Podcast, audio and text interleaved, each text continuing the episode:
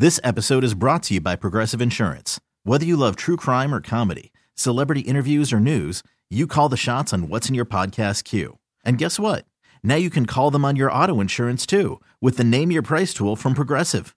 It works just the way it sounds. You tell Progressive how much you want to pay for car insurance, and they'll show you coverage options that fit your budget. Get your quote today at progressive.com to join the over 28 million drivers who trust Progressive. Progressive Casualty Insurance Company and Affiliates. Price and coverage match limited by state law. TuneIn is the audio platform with something for everyone. News. In order to secure convictions in a court of law, it is essential that we conclusively. Sports. Got clock at four. Doncic. The step back three. You bet. Music. You set my world on fire. Even podcasts. Whatever you love, hear it right here on TuneIn. Go to tunein.com or download the TuneIn app to start listening.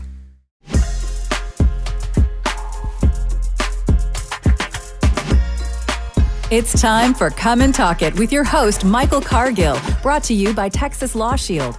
Over the last decade, Michael has championed and supported the rights of law abiding Texans to own and use firearms. He is the owner of Central Texas Gunworks, a veteran of the United States Army, and has achieved national exposure in such prestigious media outlets such as Forbes Magazine, Fox Business News, CNN Money, AOL, BBC World News, Huffington Post, and the New York Times.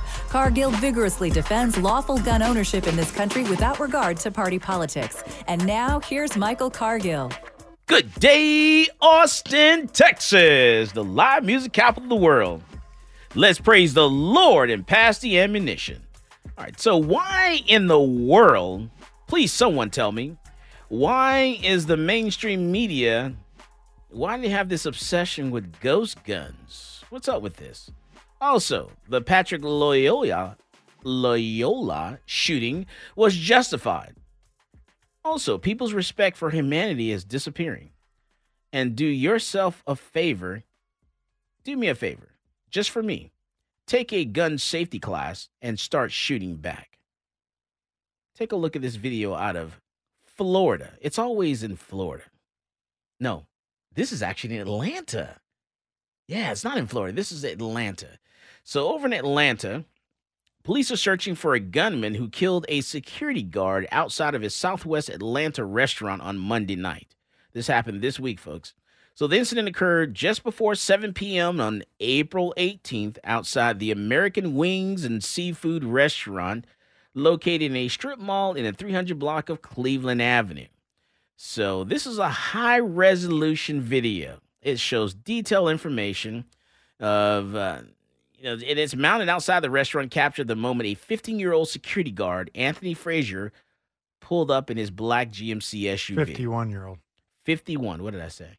15. 15. Okay, 51 year old. Yeah. So the video shows Frazier, who's 51, wearing a bl- wearing a shirt uh, that actually says enforcement on the front and back. Parked. He parked his vehicle. He got out of the SUV. In the background, there's a man wearing a backpack approach him with his hands in both of his pockets. And the man appeared to be walking quickly as he closed the distance between himself and Frazier, who had just begun uh, begun walking away from his vehicle, according to the video. Now, suddenly, the video showed the man pulled a handgun out of his right pocket. Then he shot the security guard in the back of the head.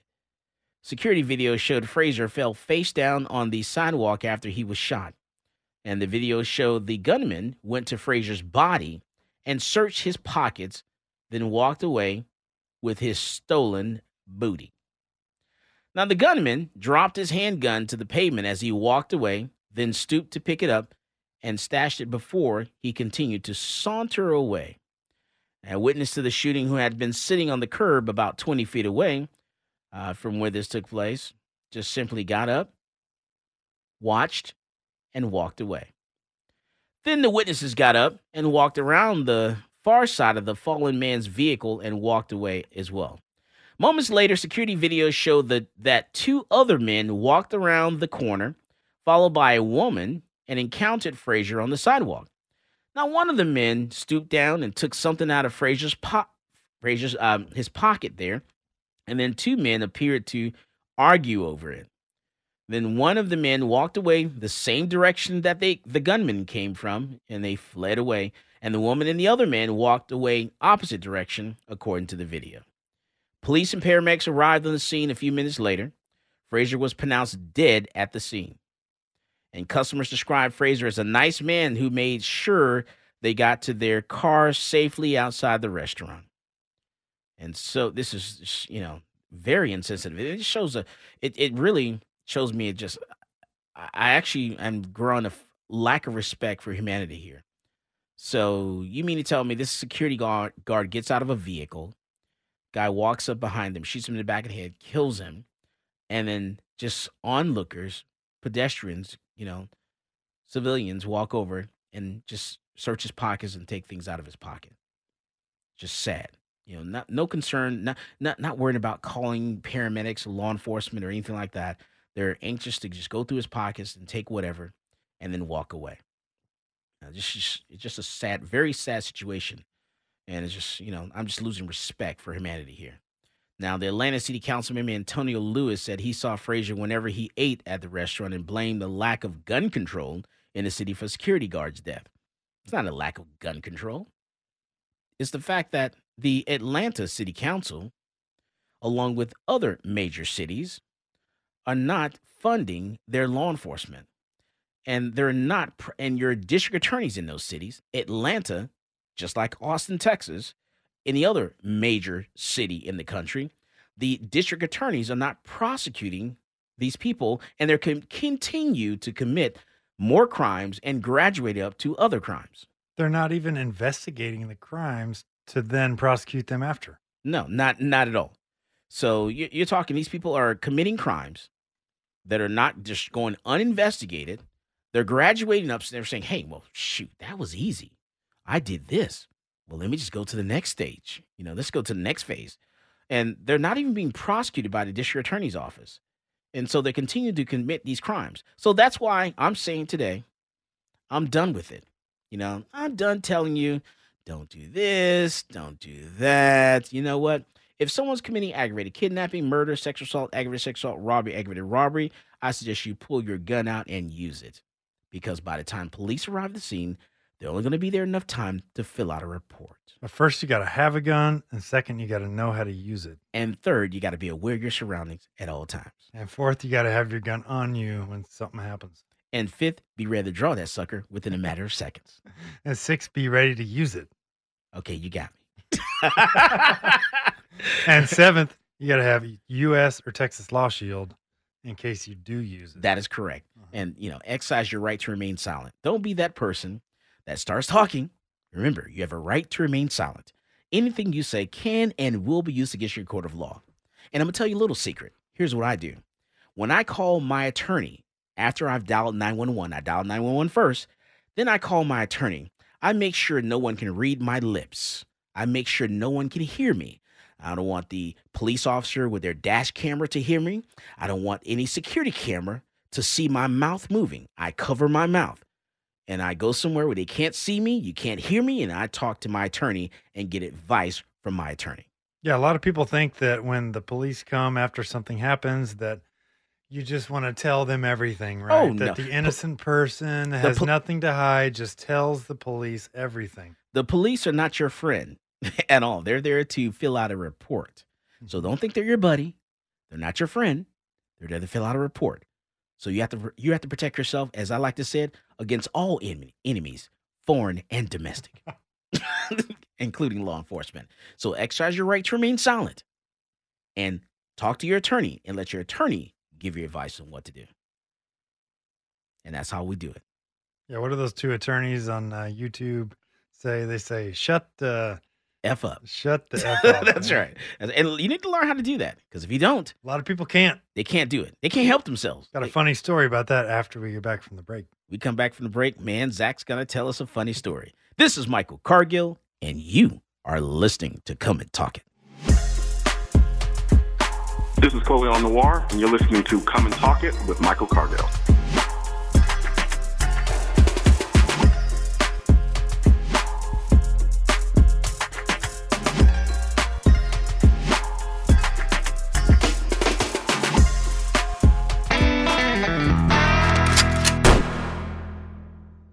This episode is brought to you by Progressive Insurance. Whether you love true crime or comedy, celebrity interviews or news, you call the shots on what's in your podcast queue. And guess what? Now you can call them on your auto insurance too with the Name Your Price tool from Progressive. It works just the way it sounds. You tell Progressive how much you want to pay for car insurance, and they'll show you coverage options that fit your budget. Get your quote today at progressive.com to join the over 28 million drivers who trust Progressive. Progressive Casualty Insurance Company and Affiliates. Price and coverage match limited by state law. Okay, picture this. It's Friday afternoon when a thought hits you. I can waste another weekend doing the same old whatever, or I can conquer it. I can hop into my all new Hyundai Santa Fe and hit the road. Any road. The steeper, the better. Because my all new Santa Fe is available with HTRAC, all wheel drive, so I can hit the trail without a worry in the world. Heck, with three rows and best in class rear cargo space, I can pack the whole family in with all our gear. We've got available dual wireless charging for our phones, so we'll never lose touch with civilization, and we won't lose touch with the primordial power of Mother Earth. So, which is it? Waste the weekend or do something a little more epic? And conquer it in the all new Hyundai Santa Fe. Visit HyundaiUSA.com or call 562 for more details. Hyundai, there's joy in every journey. Talk 1370.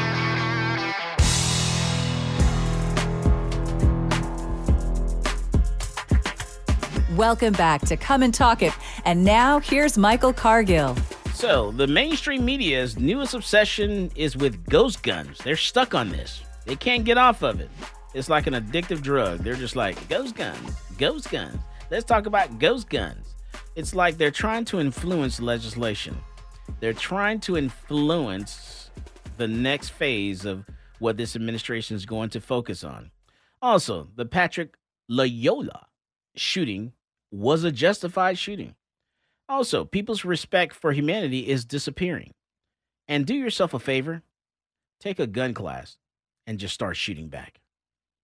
So, Zach, you got a funny story to tell us. Oh yeah, it's basically about shutting up when talking to the police. Okay. So let's rewind about 12 years when I'm in Dallas. 12 years ago, you're in Dallas. I'm with my buddy. We're out downtown Dallas. with a homeboy in Dallas. Yeah. And my homeboy, uh, he drove that night, and we're driving back, leaving this club in downtown Dallas. and he's a bad boy, let me tell you. Is he bad? How bad Okay, is so we're driving in downtown Dallas. He starts driving the wrong way down a one way. Uh oh. And then these two bicycle policemen wave him down. Stop, stop. Okay, first of all, there ain't nowhere in the world I'm stopping for a cop on a bicycle. I'm telling you right now, you gonna have to work for it. you that, you gonna have to work real All right, but my friend stopped, okay? And he had been drinking a little bit. okay. And so the, this music in the background's cracking me up. All right. But okay. So he stops, and then these police officers are, you know, they're like, hey, you've been drinking? He's like, oh, maybe a little bit. And he's, you know, the police are basically saying, hey, we'll let your girlfriend drive. Mm. Not me, but another a girl that's in the car. You sure it wasn't you? And so they're basically saying, hey, we will let your girlfriend drive. But he keeps like saying, oh no, I'm fine. I'm not drunk. And the police say, if you blow into this, no, no, the police say, I want you to shut up right now. If you say another word, you're going to jail. Shut your mouth. That's, they told him to shut his mouth and that he would just, that we would let his girlfriend drive, that she would drive us back home. there's your and sign. everything will be fine. And then about five seconds pass, and he says, Oh, thank you guys so much. thank you. I really appreciate it. couldn't shut up. And I said, All right, you're going to jail. he could not shut up. Oh, they man. could not, they told him to shut up, and he would not shut up. Well, he learned that day. And then they took him to jail, and his girlfriend drove us back home without him in the car, bailed him out of jail the next day. About fifteen thousand dollars later, Not that much. no.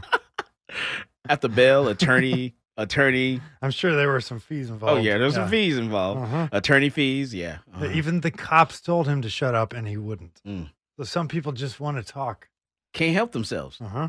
Can't. They just got to tell. I need to tell my Yeah, story. they think that oh, if if I say this to the cop, if I tell him that, if I just say thank you, then they'll be appreciative. Yeah. No. No. But no No. What was that accent there?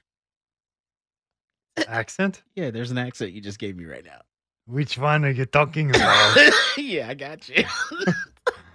All Was right. it my twang? Did my twang come out? no, it wasn't your twang. It was like an English accent. Be appreciative. You didn't even So, catch. you didn't even catch. good yourself. chap. Yeah, I'm telling on you right now. I'm hanging out too many Englishmen. All right, so uh, gun violence has become a leading cause of death among U.S. youth. I don't know if you guys knew this or not. So, according to, let's see, there's an article in the New England Journal of Medicine. Gun violence overtook car accidents as the leading cause of death among children and adolescents in the U.S. in 2020. What happened in 2020? COVID. I don't want to hear a blip about COVID from you. Oh, and uh, defund the police, right? And defund the popo. All happened in 2020.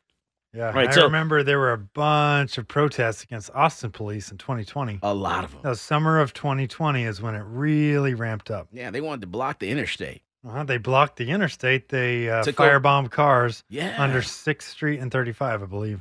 Graffitied the police department. hmm Yeah, yeah. Graffitied the police department. The police department had to set up uh, Barricade. barricades and fences. Right. To protect the to police protect the police now. department. Mhm. And I'm telling it, it, it wasn't like what was it Washington State or Portland, Oregon, where they took over a substation. Actually went into a police Yeah, substation and uh-huh. took it over. Yep. Called and they took over the whole area called the Chad. The Chad. The, Remember the Chad? I don't even remember what it stands Yeah, for. yeah, but yeah, yeah. Autonomous District. Right, right, right, yeah, yeah. So it took it Chapel Hill, right? took over the whole area. Uh-huh. Yeah. So, according to the analysis of uh, mortality data from the Centers for Disease Control and Prevention, it revealed that nearly 30% increase in gun related deaths among Americans up to age 19 between 2019 and 2020. Now, these deaths include incidents of suicide, accidental shootings, and homicides, with homicides outpacing the other two categories. The number of deaths from car accidents and gun homicides among infants, children, and young adults has been growing closer since 2016. Now, drug overdoses and poisoning increased by more than 80% between 2019 and 2020. And the researchers found to be uh, they found to become the third leading cause of death among this demographic. Man, that's crazy. That's a lot. And we knew gun violence had increased, but I was surprised by the level of increase for just one year. You know, so I, I knew 2020, 2020 was going to be a bad year.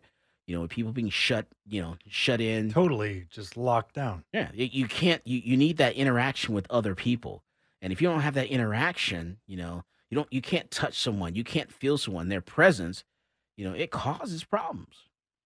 And so we definitely saw this. Mm. So it's not. It's not about guns. You know, it's about COVID.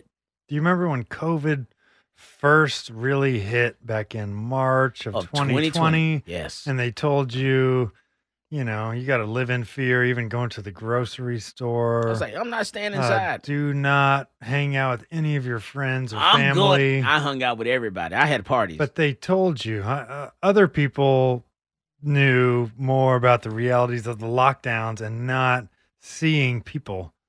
And that's how, that's how we got introduced to it, the new favorite place that we go to and have food and drinks. Because they're like, they were the only place that was open.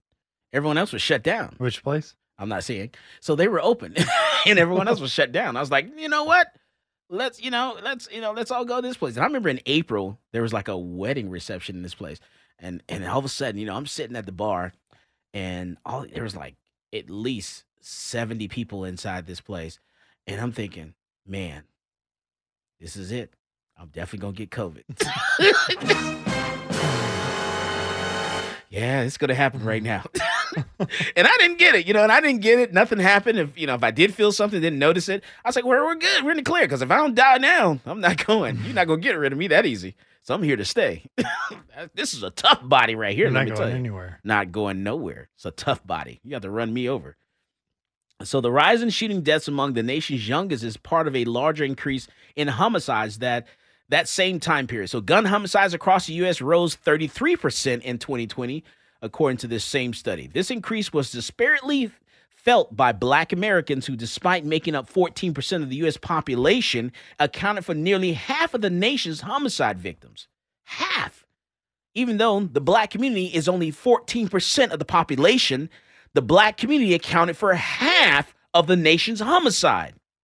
That's a parenting issue. Boy, we need to talk about who your parents are and what's going on. Well, in 2020, there were 12.2 million Americans that seriously thought about suicide. Mm. 3.2 million planned a suicide attempt, Mm. and 1.2 million attempted suicide. And the media, they don't want, like talking about suicides. They're like, no, let's not talk about suicides because if we talk about suicides, more people are going to commit suicide.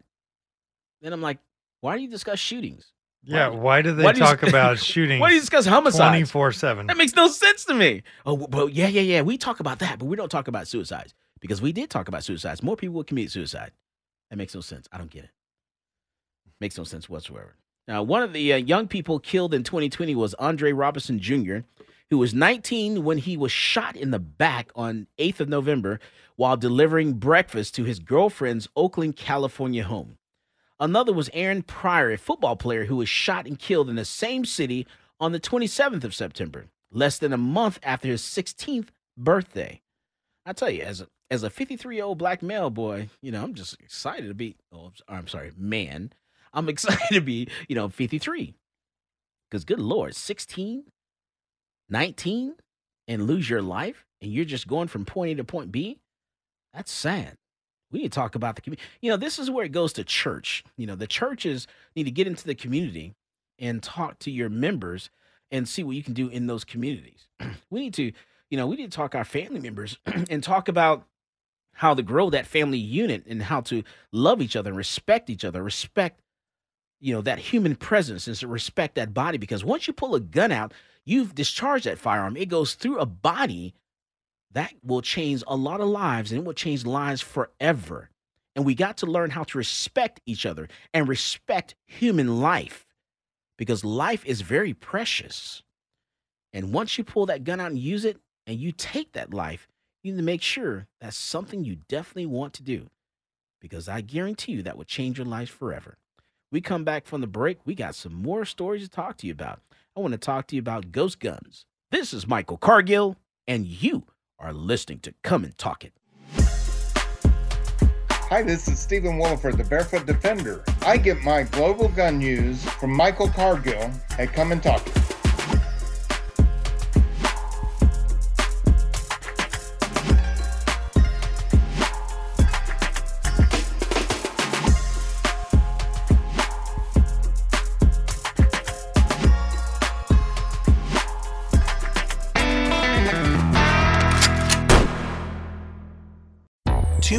Is the audio platform with something for everyone.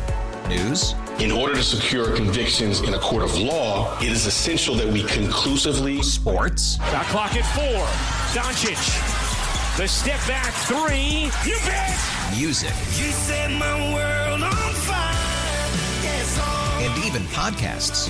Whatever you love, hear it right here on TuneIn. Go to tunein.com or download the TuneIn app to start listening. We really need new phones. T-Mobile will cover the cost of four amazing new iPhone 15s, and each line is only $25 a month. New iPhone 15s? It's over here. Only at T-Mobile get four iPhone 15s on us and four lines for 25 bucks per line per month with eligible trade-in when you switch. Minimum of four lines for $25 per line per month with auto pay discount using debit or bank account. $5 more per line without auto pay, plus taxes and fees. Phone fee at 24 monthly bill credits for all well qualified customers. Contact us before canceling account to continue bill credits or credit stop and balance on required finance agreement due. $35 per line connection charge apply. Ctmobile.com. Talk 1370, the right choice.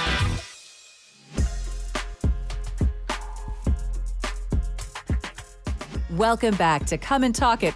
And now here's Michael Cargill. All right, so today we're talking about uh, the mainstream media's newest obsession in ghost guns. We're talking about Patrick Lyoya, that shooting that took place.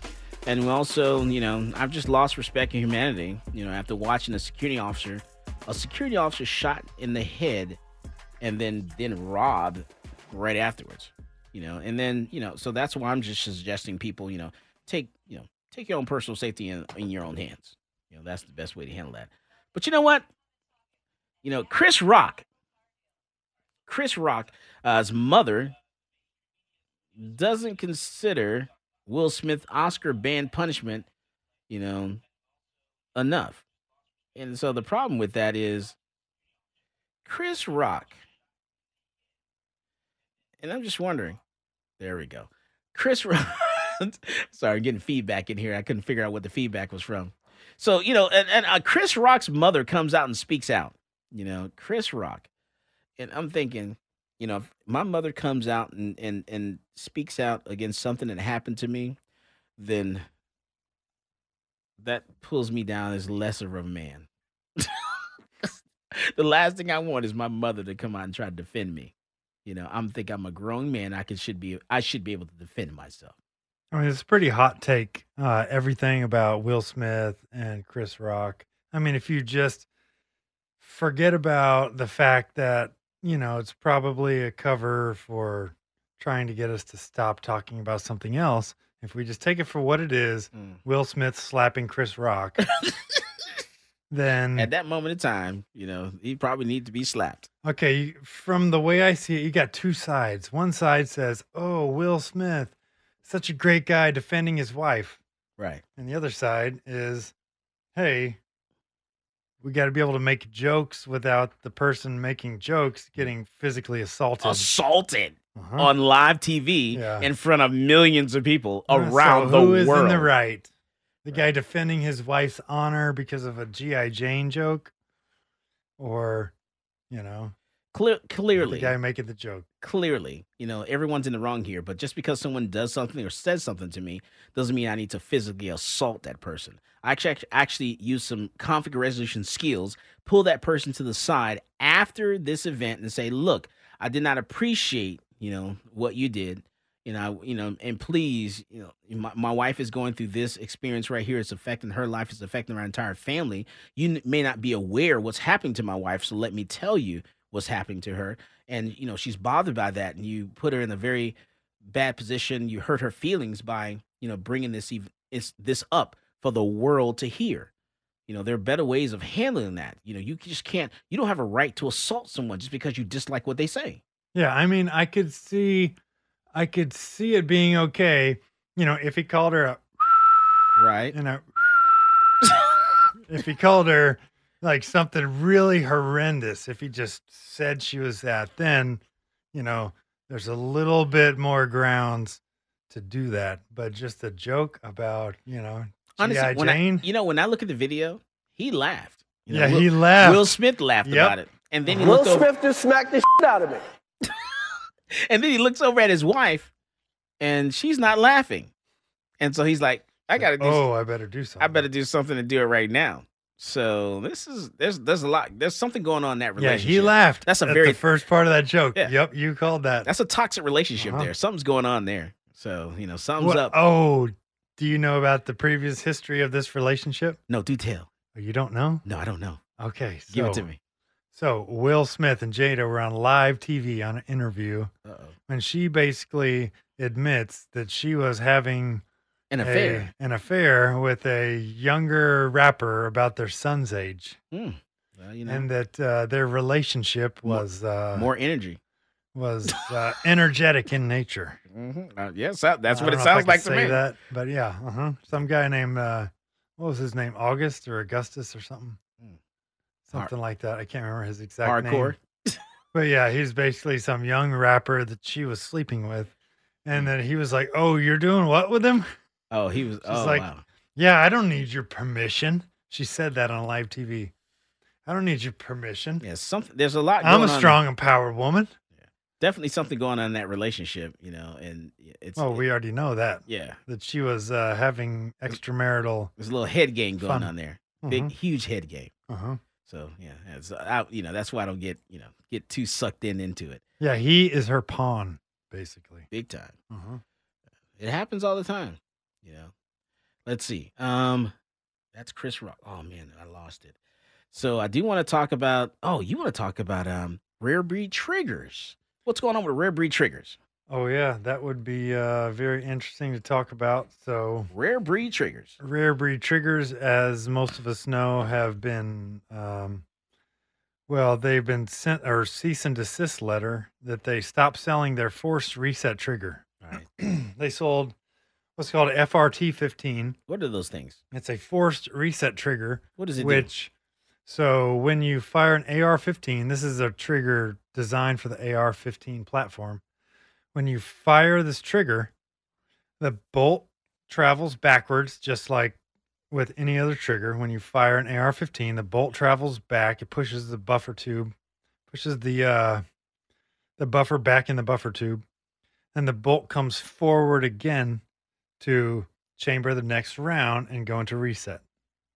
It's just like any other trigger, but on its way back with a forced reset trigger, like the rare breed trigger, your bolt comes back and it pushes this part of the trigger that forces the trigger back into reset. Hence the name forced reset trigger. Mm. And it pushes the trigger forward even if your finger is pulled on it.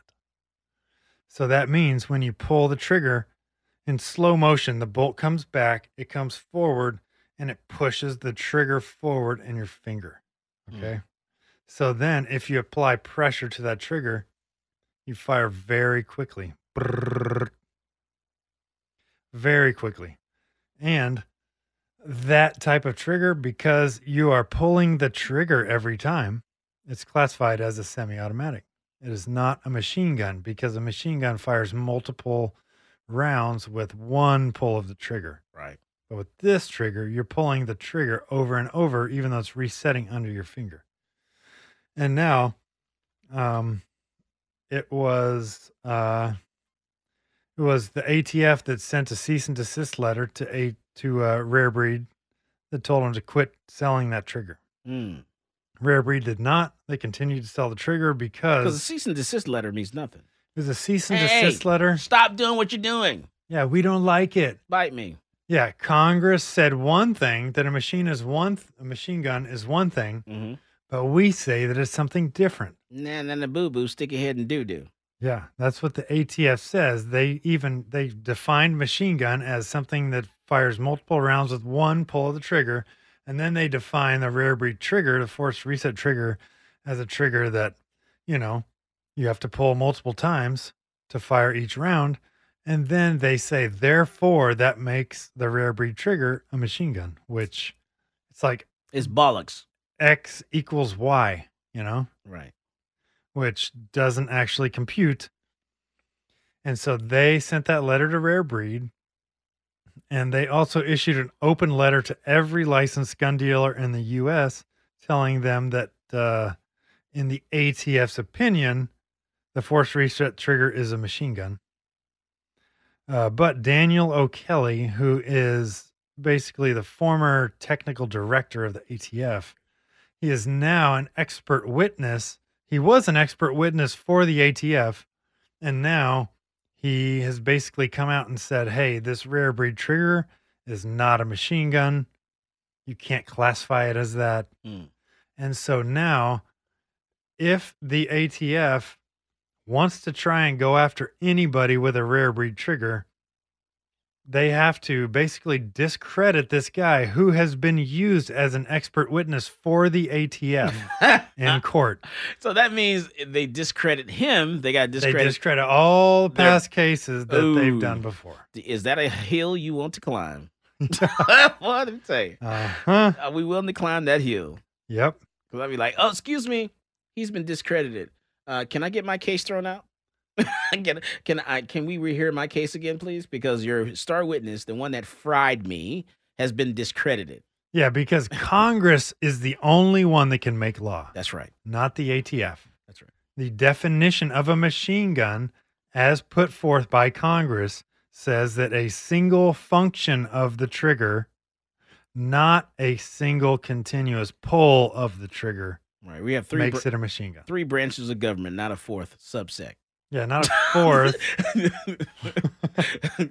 not a fourth stepchild. We have three branches of government. hmm So yeah, they will basically have to go back and discredit this guy that they've used as their expert witness if they want to go forward with Mm. this.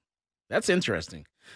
That's that's a slippery slope, and I Mhm. don't think they want to climb that hill. So that means that tells me that probably none of your prosecutors are going to want to stand up and take any of these cases to court. Well, they've actually said that. Yeah, they've said that the prosecutors will not prosecute this because of the fact that they can't win. Mm, that makes sense. Mhm. Yeah. yeah. So there's no way, no way, because then that's that's a bad precedent, and I know they're not willing to climb that hill. That's that's hilarious. That's good to know, hmm man. Good to know. So, hmm.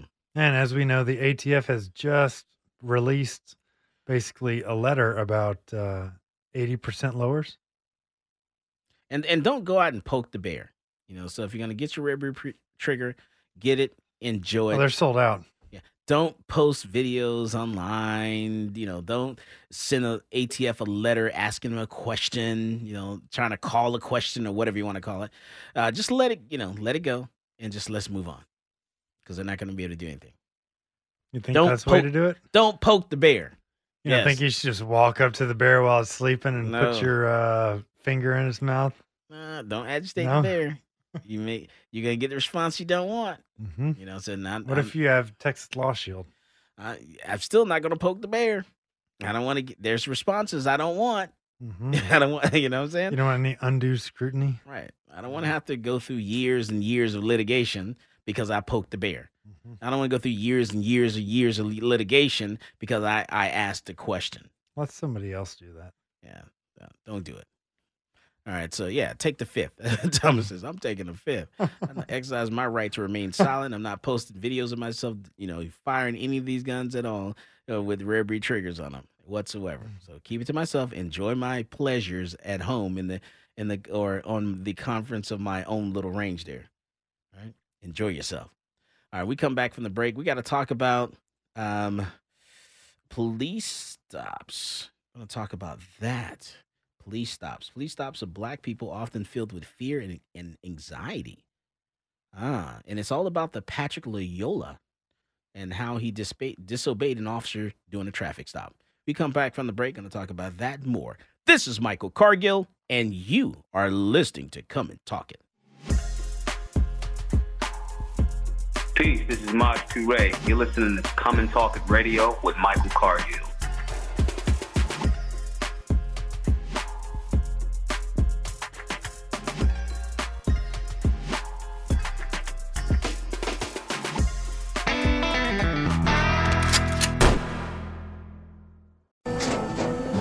After the end of a good fight, you deserve an ice cold reward. Modelo is the mark of a fighter. You've earned this rich golden lager with a crisp, refreshing taste. Because you know the bigger the fight, the better the reward. You put in the hours, the energy, the tough labor.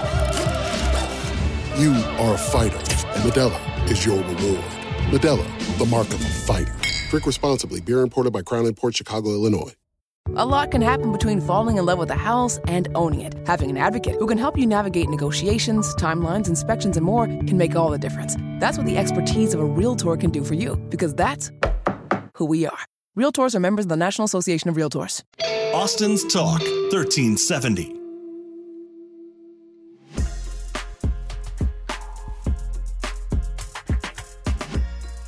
Welcome back to Come and Talk It. And now here's Michael Cargill. All right, so we're back and we're talking about, you know, shootings and traffic stops and all that good kind of stuff. So there's like a lot of video of out there. You know, you can go to YouTube and just watch video after video after video.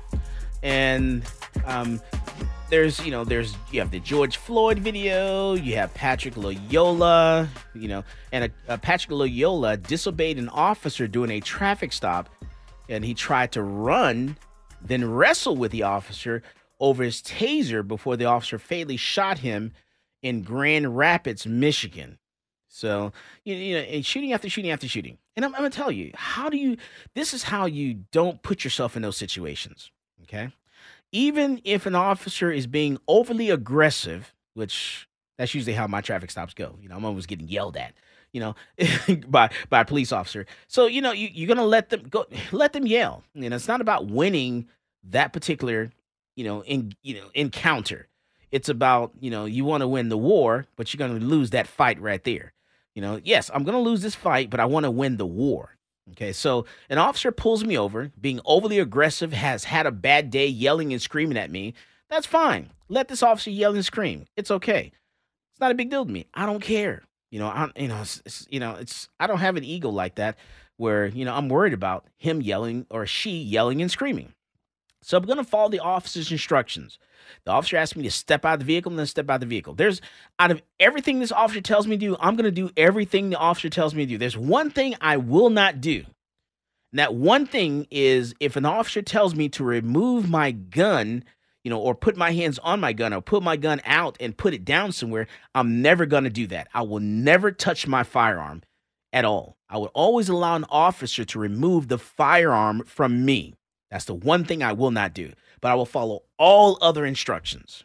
You know, I, you know, if the officer is demanding me pull my gun on my holster or something like that, I will just simply tell this officer I do not feel comfortable doing that. You're going to have to remove the firearm from me. As simple as that. I'm not going to raise my voice and get all excited and all that kind of stuff. You got to remain calm and and you know kind of take charge of your emotional feelings. Do not allow someone to take charge of your feelings. You know, don't don't let them control you. You control the situation. So, you know, this person's getting upset, they're aggressive, you know, you got to remain calm, take control of that situation. You control the tone and the direction that the conversation is going. And, you know, keep your hands in plain sight. You know, and then the officer asks you step out of the vehicle, you know, and you re- step out of the vehicle.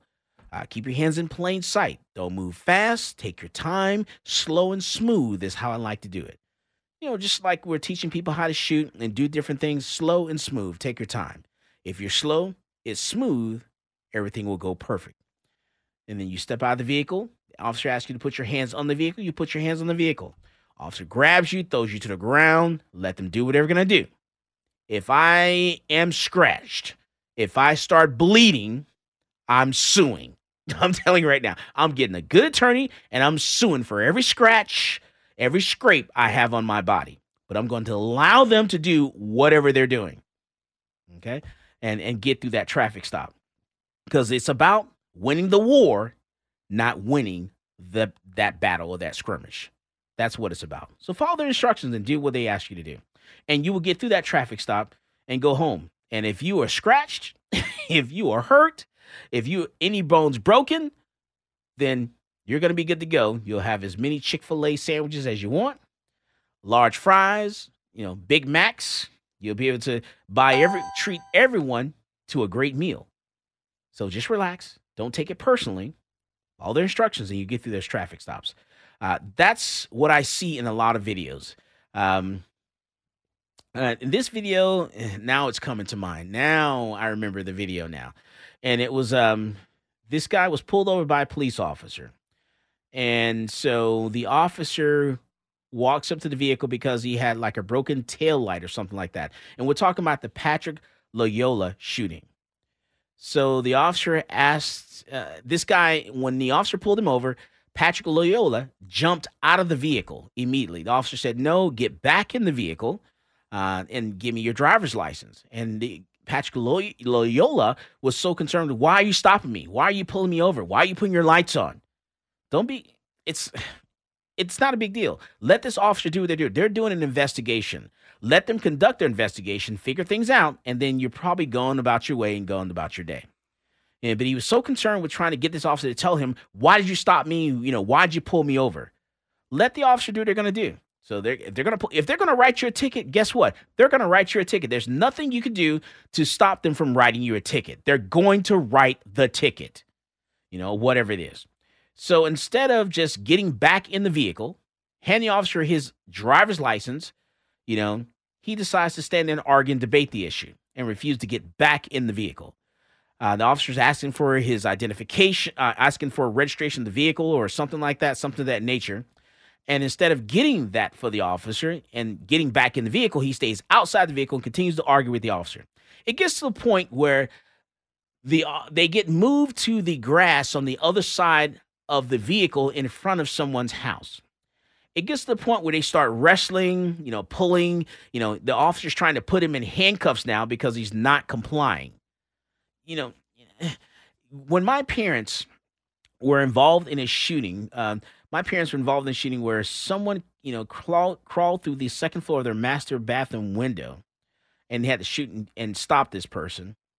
And my mother opened the front door. One of the very first things I said to my mother is, you know, don't have a gun in your hand when you open the door, put the gun down on the table, then open the door, and then listen to the officer's instructions.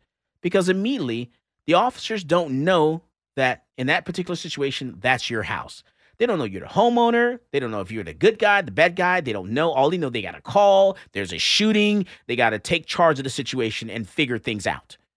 So they removed my parents from the house, separate them, put them in two separate vehicles, and took them to the police station. You have to allow the officers to do their job and figure things out. So instead of him complying, they make it over to this to the grassy area. Now he's trying to put him in handcuffs. Can't put him in handcuffs. Now they're he's you know the, the officer pulls out the taser, goes to hit him with the taser. He kind of misses. This guy grabs the officer's taser, takes the officer's taser away, ends up wrestling on the ground. The officer ends up pulling out his gun, ends up shooting this guy because now he has the officer's taser in his hand. Officer shoots him in the back of the head, kills him. And I'm telling you, it's totally justified. And that could have all have been avoided. It could have been avoided because all he had to do was just comply. It was a simple traffic stop of a broken tail light. Turned out that what the I think the the t- license plate did not belong on that vehicle, and I'm not sure Patrick Lyoya actually had a valid driver's license. So you know, it was just one thing after the other, and all he had to do was just comply and accept a couple written tickets that he was going to get and go on about his day. But instead, he's dead, and now there's a big, huge uproar in Michigan about this particular, you know, incident, and it all could have been avoided. It all could have been avoided, and now we have two families' lives that have changed forever because we're so big and we're getting caught in our egos and not want to listen to each other, listen to what the other person is saying, you know, and you know, and try to work through the issues that we're having. You know, everyone wants to talk and no one wants to listen, and that's part of the problem. George Floyd's 2020 slaying by Minneapolis police officer Derek Chauvin, the 2014 strangulation death of Eric Garner by a New York City officer, and the shooting death of Michael Brown that same year by an officer in Ferguson, Missouri, are among high profile encounters that prove deadly, you know, for a lot of people. But you got to comply. You know, uh, Derek Chauvin definitely should have been charged in the situation with George Floyd because that incident never should escalate to that point. Um, Eric Garner, that officer should have been charged and convicted in that situation because it never should escalate to that point. Eric Garner was not resisting. Um, Michael Brown, don't know. There's no video. Not sure about what happened in that situation. So we have to let the jury decide, you know, and hopefully the jury did the right thing uh, for whatever information they were provided. Don't know. I don't have a clue. I have nothing go on there. A store employee called police saying Floyd allegedly tried to pass a counterfeit $20 bill. A $20 bill should not cost you your life. Comply. The officers do what they want to do. is, you know, 20 bucks, whatever. You know, if you comply, maybe they'll let you just pay for whatever the item is that you're trying to, you know, you're trying to get. You never know. You know, they have bigger fish to fry. You know, so eh, don't take things so serious. Not it's not all about you. It's you know, get out of your own head. You know, just let things go. It's not that serious. What do you think? I mean, hey, the government's just printing money every day, right? did you know that of all the money in circulation, did you know that 80% of it is new as of the last two years? 2020, baby. Yeah, so two years ago, there was only 20% of all the money that's in circulation now. Mm. Is that believable? I believe it. Yeah. I Mhm. believe it. I believe So it. they just print money. Yeah. Why can't George Floyd? Hey, yeah, the, Right? government, the government can do it. He should be able to do it. Yeah, he should be able to do it. Yeah. Well, we'll see. We come back from the break. We got a little more to talk to you about. This is Michael Cargill, and you are listening to Come and Talk It. Folks, this is Doug Man Jones. And I get my gun news from Michael Cargill. Welcome back to Come and Talk It. And now here's Michael Cargill. Producer, give you a call. Hey. All right, we're back, and we're talking about, let's see. Man, I want to talk about ghost guns. Ghost guns and the Biden administration's new rule to curb them. Zach, tell us about these ghost guns. Yeah, well, they let out a letter of uh, maybe 200 pages, basically trying to outlaw something known as the 80% lower receiver, which is uh, basically something that's been legal for quite some time, where the lower receiver of a firearm um, is not complete and they were allowed to be sold to individuals without requiring an FFL to actually facilitate the transfer, and they were not a serialized firearm. And Biden is urging the ATF to stop this at once. Oh, and the ATF has just let out a letter, I believe it was last week, uh, with new regulation on incomplete receivers. And, and I, I don't know what's their obsession of ghost guns here. You know what? What? What is? I don't understand the big deal. They're afraid of ghosts, you know? is that what it is? I ain't afraid of no ghosts. you're not. You're not. he ain't afraid of no ghosts. I tell you, I, I, yeah, I don't know the infatuation by that. Uh, but we, we'll find out. But you know what? I want to. I want to bring. I can tell you what the infatuation Go is ahead. if Tell you really want to know. Tell me. Inquiring minds want to these know. Are receivers that are not serialized and documented to the ATF. Okay. And we have recently found out that the ATF has been keeping records of all transfers. Uh-huh. Right? They said they didn't, but they have been. And they've also changed regulations for FFLs that they no longer can only keep their records for 20 years, Mm. but now they have to keep them forever. Oh no! Don't do that to me. Really? I. I okay. No, I- it's not you. Uh, It's just- not. I'm saying it, right? Okay. You think that's what they want to do? Well, they want to know every firearm that's gone, and they want to know its entire route. They want to know who has it, who Mm. had it. Right. Yeah. Hell yes. All right, but you know what? We're going to come back to that because I, I Mm. have on the phone Philip Smith, and Philip is the founder of the National African American Gun Association. And there's a new law that was signed. It was it was it actually passed the Georgia legislature there. It was signed by the governor. It's going to affect their constitutional carry law. And you know, Phil, you know, welcome to come and talk it, sir.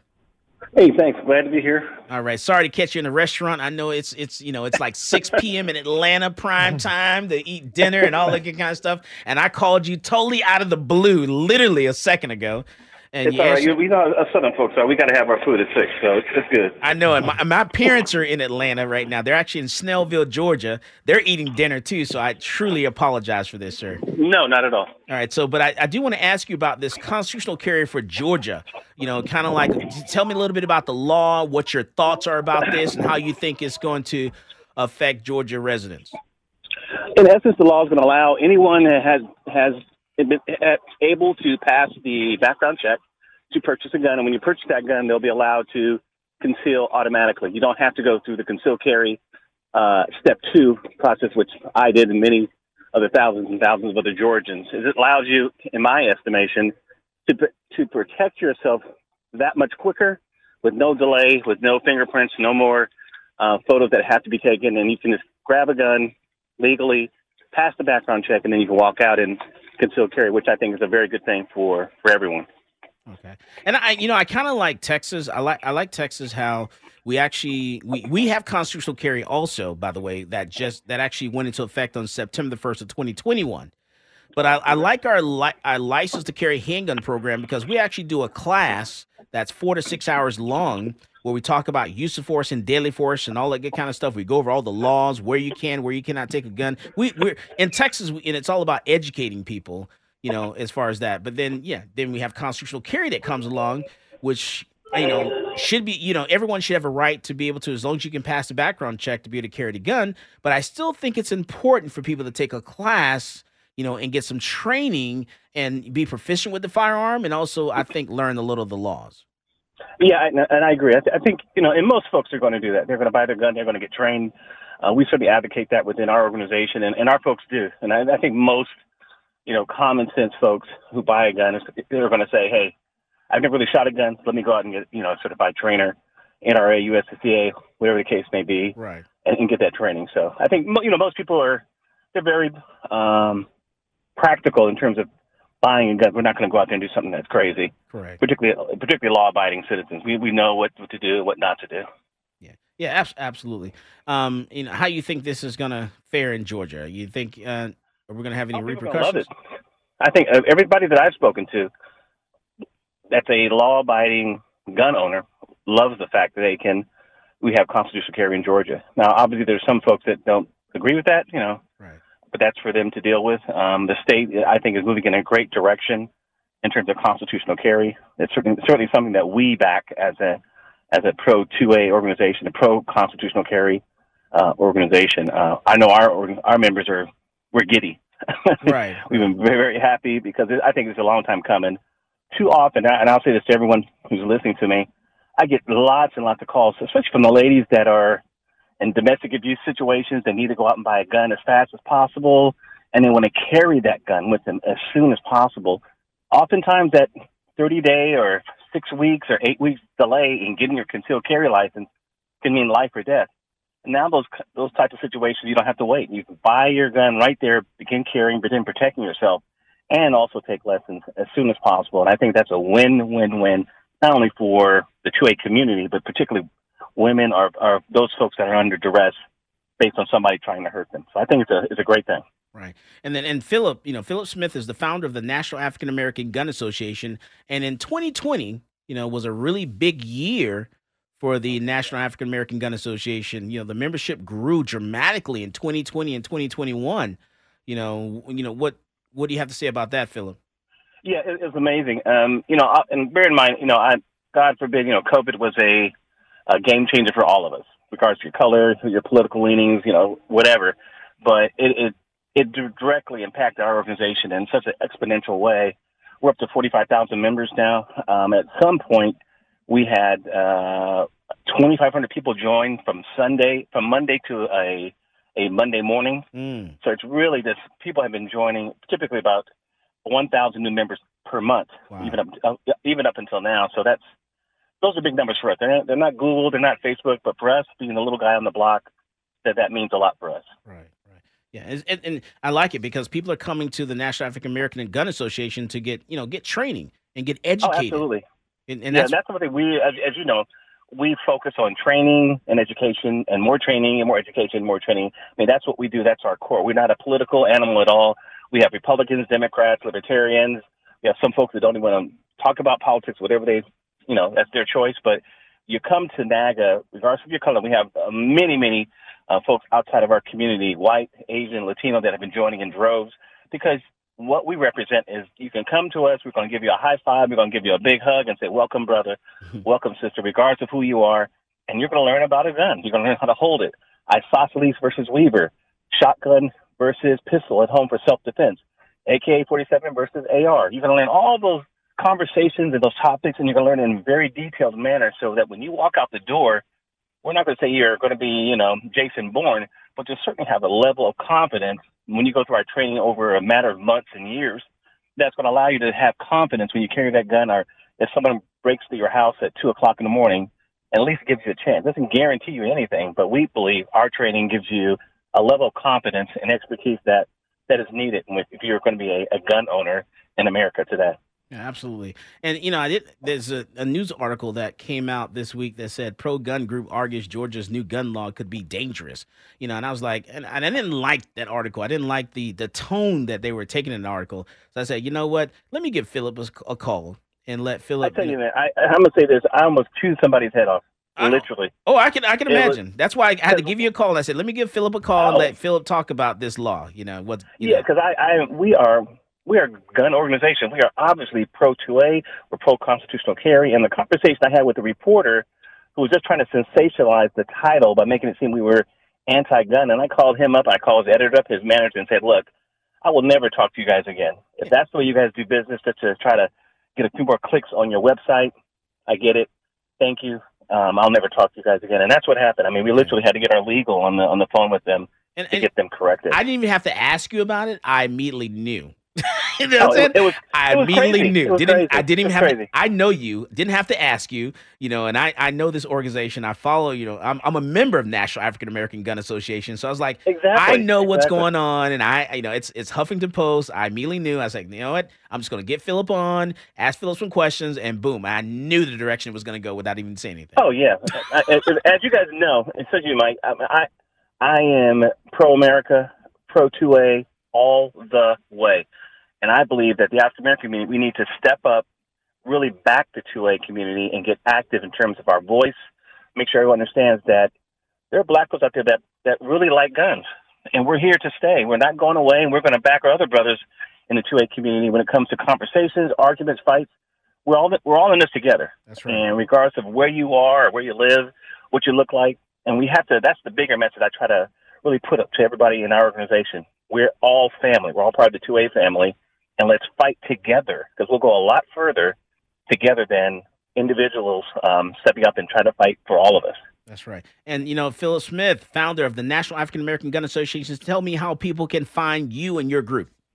Sure, absolutely. Go to www.naaga.co. Please join. We'd love to have you. We'd love to have your input. Uh, we're looking for members all the time, and uh, we'd love to have you becar- become part of our brotherhood and our sisterhood. Um, as I told Michael, we'll give you a big hug and a, and a kiss and, and welcome you on, and definitely uh, like to have as many members, uh, our new members, potentially join and um, have you part of the family. All right. Thank you, Philip Smith, founder of the National African American Gun Association. Sir, please go back and finish your, your dinner. I apologize, sir. Thank you. It's getting cold, but it, it was worth it. yes, sir. Absolutely. Thank you. Thank you. All right. All right. That's Philip Smith, the founder of the National African American Gun Association. This is Michael Cargill, and you are listening to Come and Talk It. This is Brittany Glaze, and I get my global gun news from Michael Cargill on Come and Talk It.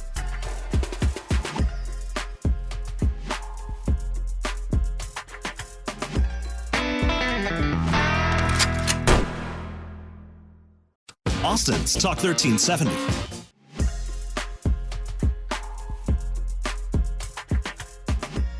Welcome back to Come and Talk It. And now here's Michael Cargill. All right, so we got a couple things I got to get through. I want to get through this in within like 10 minutes here. All right, so what the left gets wrong about ghost guns? What do you think they're getting wrong about ghost guns? What are they getting right about them? I know, right? well, the spike in crime has nothing to do with firearms enthusiasts building guns in their garages and home workshops. That's not what it's all about. You know what ghost guns used to be? What it used to be? They used to be regular guns. Regular guns. That were sold on the black market that had their serial numbers filed off. Oh, that, yeah, that's what I know of a ghost gun. Mm-hmm. But now the, the media's turned into something totally different. Yeah. So, uh, what would happen if somebody came to your shop and tried to sell you a gun that had a serial number filed off? Oh man, I would we would call the police and talk to them until the police got there. Mm-hmm. yeah, you're going straight to jail. Don't drop the soap. so that was previously what they called ghost guns. That's right. All right. So also, let's talk about Murphy renews push for even tougher New Jersey gun laws after proposals stalled.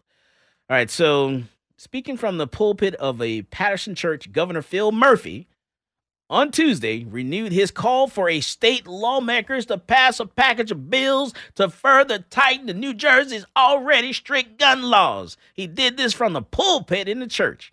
He said, Hey, I need you to come down here and come up with some stricter, I say stricter gun laws for New Jersey. You know, he's an old white guy, right? Yeah, I know. I just had to give it that because it was in a black church. oh, it was. Yeah, it was in a black church. Day after day, members of our New Jersey family are being shot and killed, uh, according to Murphy. The, the, I know. I'm sorry. No, keep going.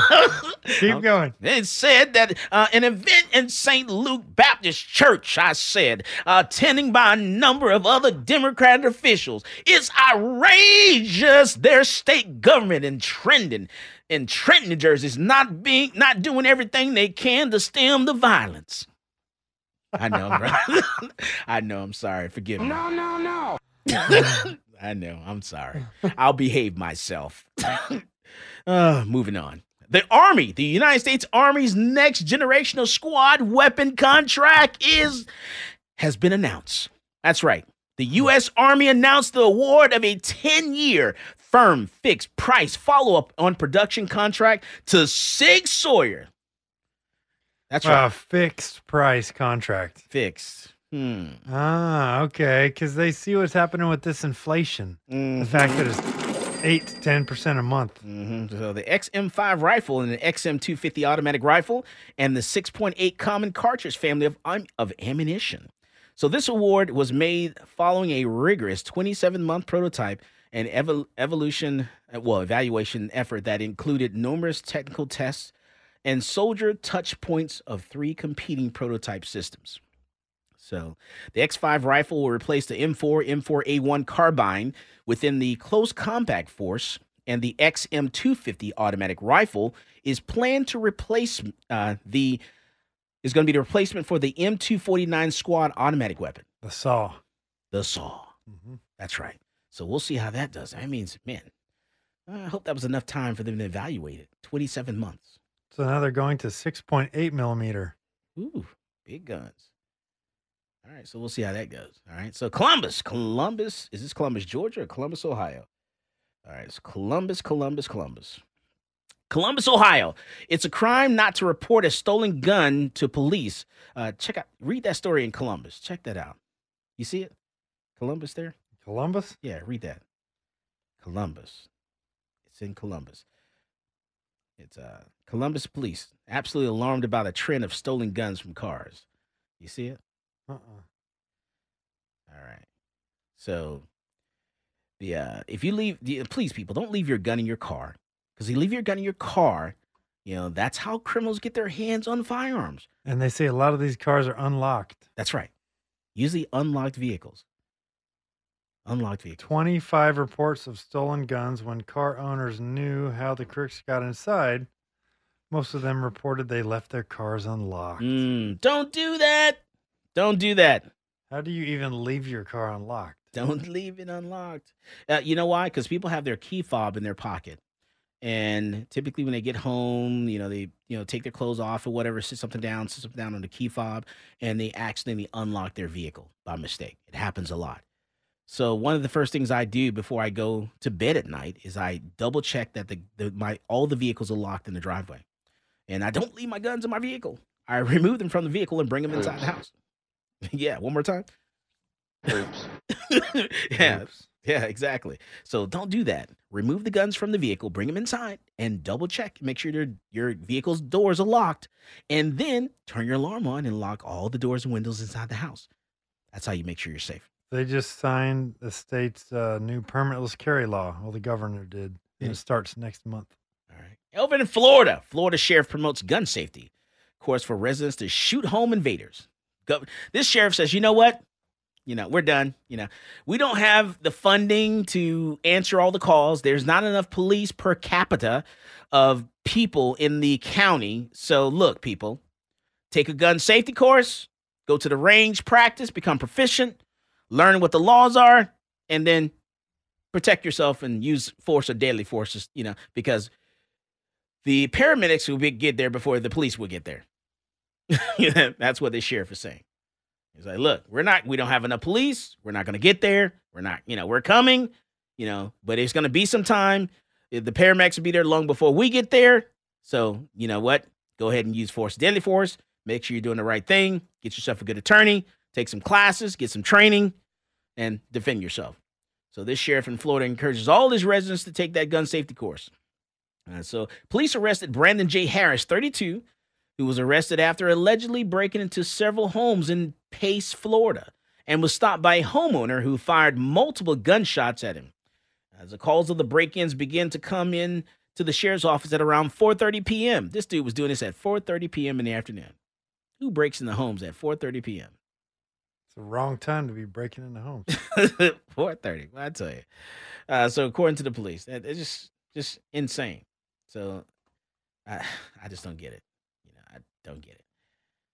Yeah. Um, you know, when it comes to using force or deadly force, when it comes to you protecting yourself as a person, if someone is committing aggravated kidnapping, murder, sexual assault, aggravated sexual assault, robbery, aggravated robbery, you can use force or deadly force to stop them.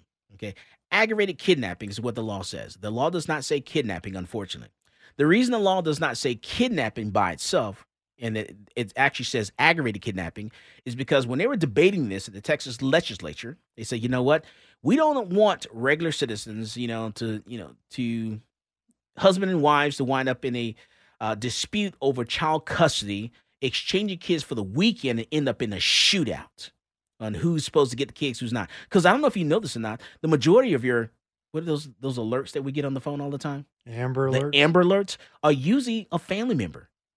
And so, you know, they said, hey, you know, so we're not going to allow you to use, you know, deadly force for simple kidnapping, but if it's aggravated kidnapping, if they're holding the kid for ran, you know, holding them for ransom, use them as a shield, trying to kill them, then you can use force or deadly force to stop them. You know, so it says aggravated kidnapping, and then it says murder. It does not say pushing you. It does not say hitting you. It does not say shoving you. It does not say slapping you. It says, uh, you know, is this person trying to kill you? Are they trying to kill you? They're killing you. You can use force or deadly force to stop them because life is precious. So you can use you can use force or deadly force if it's aggravated kidnapping, murder, sexual assault, aggravated sexual assault, robbery, aggravated robbery. Robbery is if someone's taking something from you with force. Give me your wallet. Give me your phone. They're doing it with force. Then you can use force, deadly force to stop them. Aggravated robbery, production of a weapon, a knife, or gun. They're taking it with force with a weapon. That's aggravated robbery.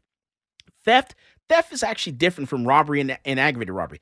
Theft is if someone walks into a store, they take something off the shelf, put in their pocket, that is theft.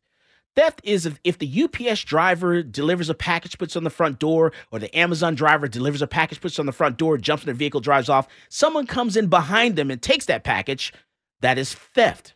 Okay? So the difference between robbery and aggravated robbery. That there is a case of theft.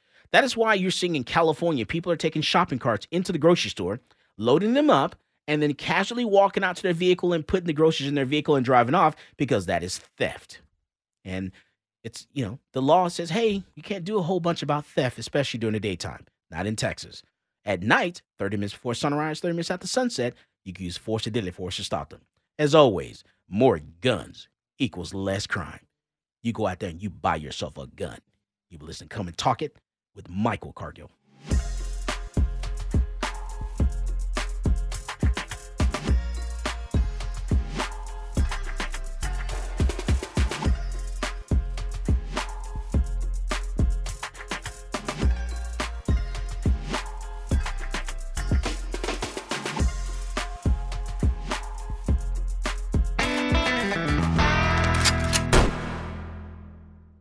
This episode is brought to you by Progressive Insurance. Whether you love true crime or comedy, celebrity interviews or news, you call the shots on what's in your podcast queue. And guess what? Now you can call them on your auto insurance too with the Name Your Price tool from Progressive. It works just the way it sounds. You tell Progressive how much you want to pay for car insurance, and they'll show you coverage options that fit your budget. Get your quote today at progressive.com to join the over 28 million drivers who trust Progressive. Progressive Casualty Insurance Company and Affiliates. Price and coverage match limited by state law. TuneIn is the audio platform with something for everyone. News. In order to secure convictions in a court of law, it is essential that we conclusively. Sports. Shot clock at four. Doncic. The step back three. You bet. Music. You set my world on fire. Yes. And even podcasts. Whatever you love, hear it right here on TuneIn. Go to tunein.com or download the TuneIn app to start listening.